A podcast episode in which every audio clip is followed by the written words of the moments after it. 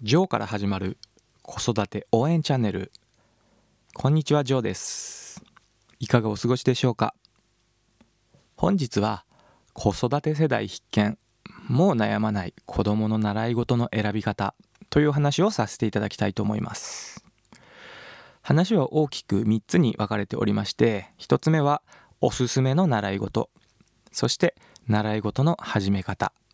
そして選ぶ時の注意すべきポイント、以上みっつのお話をさせていただきたいと思います。子供に習い事をしてもらいたいけど、すぐにやめてしまったり、選び方を失敗したくはありませんよね。おすすめの習い事から始める時の考え方、また習い事で注意すべきポイントを分かりやすくご紹介します。まずはおすすめの習い事についてご紹介します。ひとつめが水泳です。私たち親世代が子どもの時から非常に人気の高い習い事なんですけども、早い子どもはもうゼロさいからベビーコースで始める子もいます。そして水泳は将来的に別のスポーツをするにしても基礎となる体力を身につけることができるので、特に肺活量を鍛えるという意味では喘息持ちであった子どもが治るというケースもよくあります。そして、えー、体を強くするという面ではとてもおすすめのスポーツかと思います。ふたつめが英語です。英語は話せることが強みにもならないほどもうできて当たり前の時代になってきています。働くママやパパも英語で苦労して小さな時から慣れておけばよかったなとか、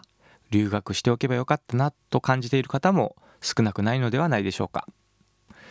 特に日本人に多いんですけれども、英語に対する間違えたら恥ずかしいという考え方、それさえ取り除くことができれば、英語は誰でも話せるようになります。ですので、もうこれはあとは慣れということですね。子どものうちから英語に慣れておくことは、その後の子どもの人生において大切な財産となるでしょう。そしてママやパパがもうすでに話せるのであれば、普段の生活の中で少し英語で話しかけてみる、英語の会話を取り入れてみるっていうのも、子供が英語になれるという意味では非常におすすめです。続いてピアノです。ピアノを習うと音感やリズム感が身につきます。特にさんさいまでの子供がピアノを始めると絶対音感を身につけられるとも言います。ピアノは初めからうまくはできませんので、練習して何度も失敗しながら少しずつできるようになるという過程を体験することができて、それは子どもの成功体験による自信へつながります。また音楽を身近に置くことで耳も良くなりますので、英語などの言語を学ぶ際にも有利になるかと思います。そのような観点でもピアノは非常におすすめの習い事の一つです。そしてよっつめ、プログラミングですね。学校でも必須教科になるほど人気上昇中のプログラミングですが、これは論理的な思考が身につくことがメリットです。目的までの道筋を順序立てて計画し実行するという過程をプログラミングを通して学ぶことで、実際の生活においてもそれが生きてきます。また途中でプログラミングがうまく進まない場合、問題点を細分化して一つずつ解決することで目標まで達成する、到達するという考え方を学ぶことになります。自分で考えて主体的に取り組む能力を身につけるという観点では、プログラミングは非常におすすめの習い事です。そしていつつめ、オンライン教育。オンライン教育っていうのは、まあ塾とか習い事のあの勉強系ですね。まあ、これ勉強にも限らないんですかね、えー、今はあのオンラインの画面を通して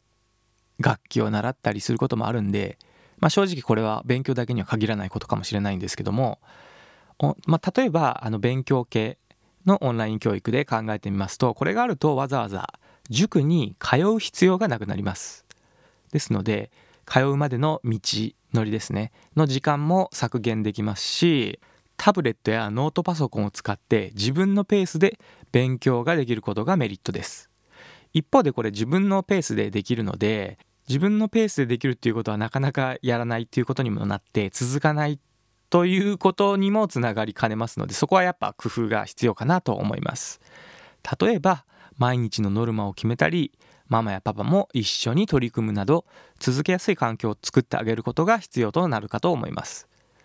ただ最初に申し上げました通り、例えば塾まで行く時間がなくなったり、そこを時間を有効活用できるという意味ではおすすめの習い事かなと思います。そして実際に習い事の始め方について考えていきます。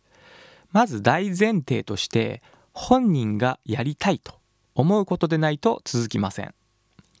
もちろん小さな子供ですとどの習い事をやりたいとか考えることも少ないかもしれませんし、そもそも考えないということもあるかもしれません。ですので始めてから子供が楽しいと思えるものを選んであげましょう。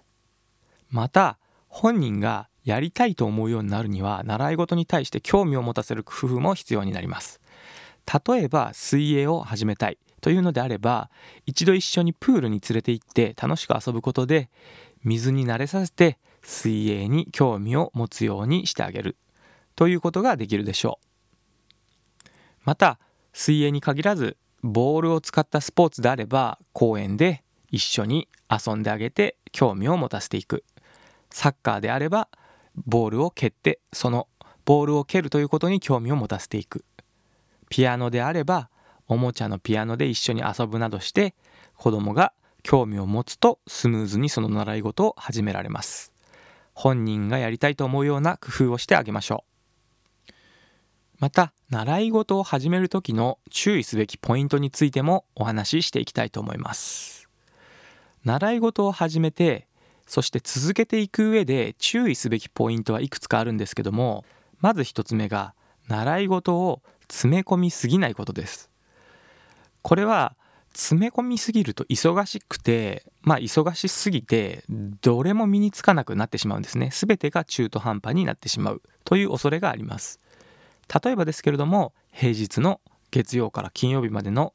いつかかんいつつの習い事をするとします。毎日いつかかん別々の習い事に通っていると、どれも中途半端で身につきません。また子供が何でもすぐに始めたがる場合も、一度時間を置いて再度意思を確認するようにしましょう。本当に興味が続くかを見極めて、それでも始めたい、あ、やりたいという場合は今やっている習い事を一つやめるなどを検討してもいいかもしれません。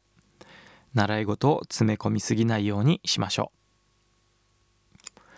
そして始める時の注意点として、終わりをイメージするということも大切です。はじめに目標を設定するという意味になるんですけども、例えば水泳であればバタフライをごじゅうメーター泳ぐようになるまでは続けるなどの目標を決めて、達成した時点でまだ続けたいか確認して、ずるずると続けることを防止できます。目標を達成した時点で子どもが楽しんで、さらに目標を持てるような環境であればまだ続けるということも選択肢としてはもちろんありです。始めるときに終わりをイメージすると、目標達成までの過程を体験できるため、これも子どもの自信につながります。そして最後に自分で通える習い事を選ぶといいでしょう。特に仕事をしているママの場合は、子供を習い事に送り迎えしないといけないということは、これ結構負担になるんですね。ですので自宅の近くなど自分で通える習い事にしておくと、ママも助かりますし、子供一人でもできるという自信にもつながります。ただこれはまだ小学生に上がる前の小さな子どもの場合は該当せず、送り迎えは必要かなと思います。ですので小学いちねんせいになったタイミングで自分で通うようにしてもいいかなと思います。以上、子育て世代必見、もう悩まない子どもの習い事の選び方についてまとめると、まずおすすめの習い事が水泳や英語、ピアノ、プログラミング、オンライン教育などをご紹介しました。そして本人がやりたいことをさせてあげることが必要です。また小さい子どもの場合は興味を持たせる工夫も必要になります。そして詰め込みすぎないことも重要です。始めるときには終わりをイメージして始めるようにしましょう。大人も同じなんですけれども、自分の好きなことを見つけるためにはいろいろなことに挑戦することが必要です。その行動の中で自分の好きなこと、自分に向いていることに出会っていきます。子供にそんな体験をしてもらえることも習い事を始める大きなメリットの一つです。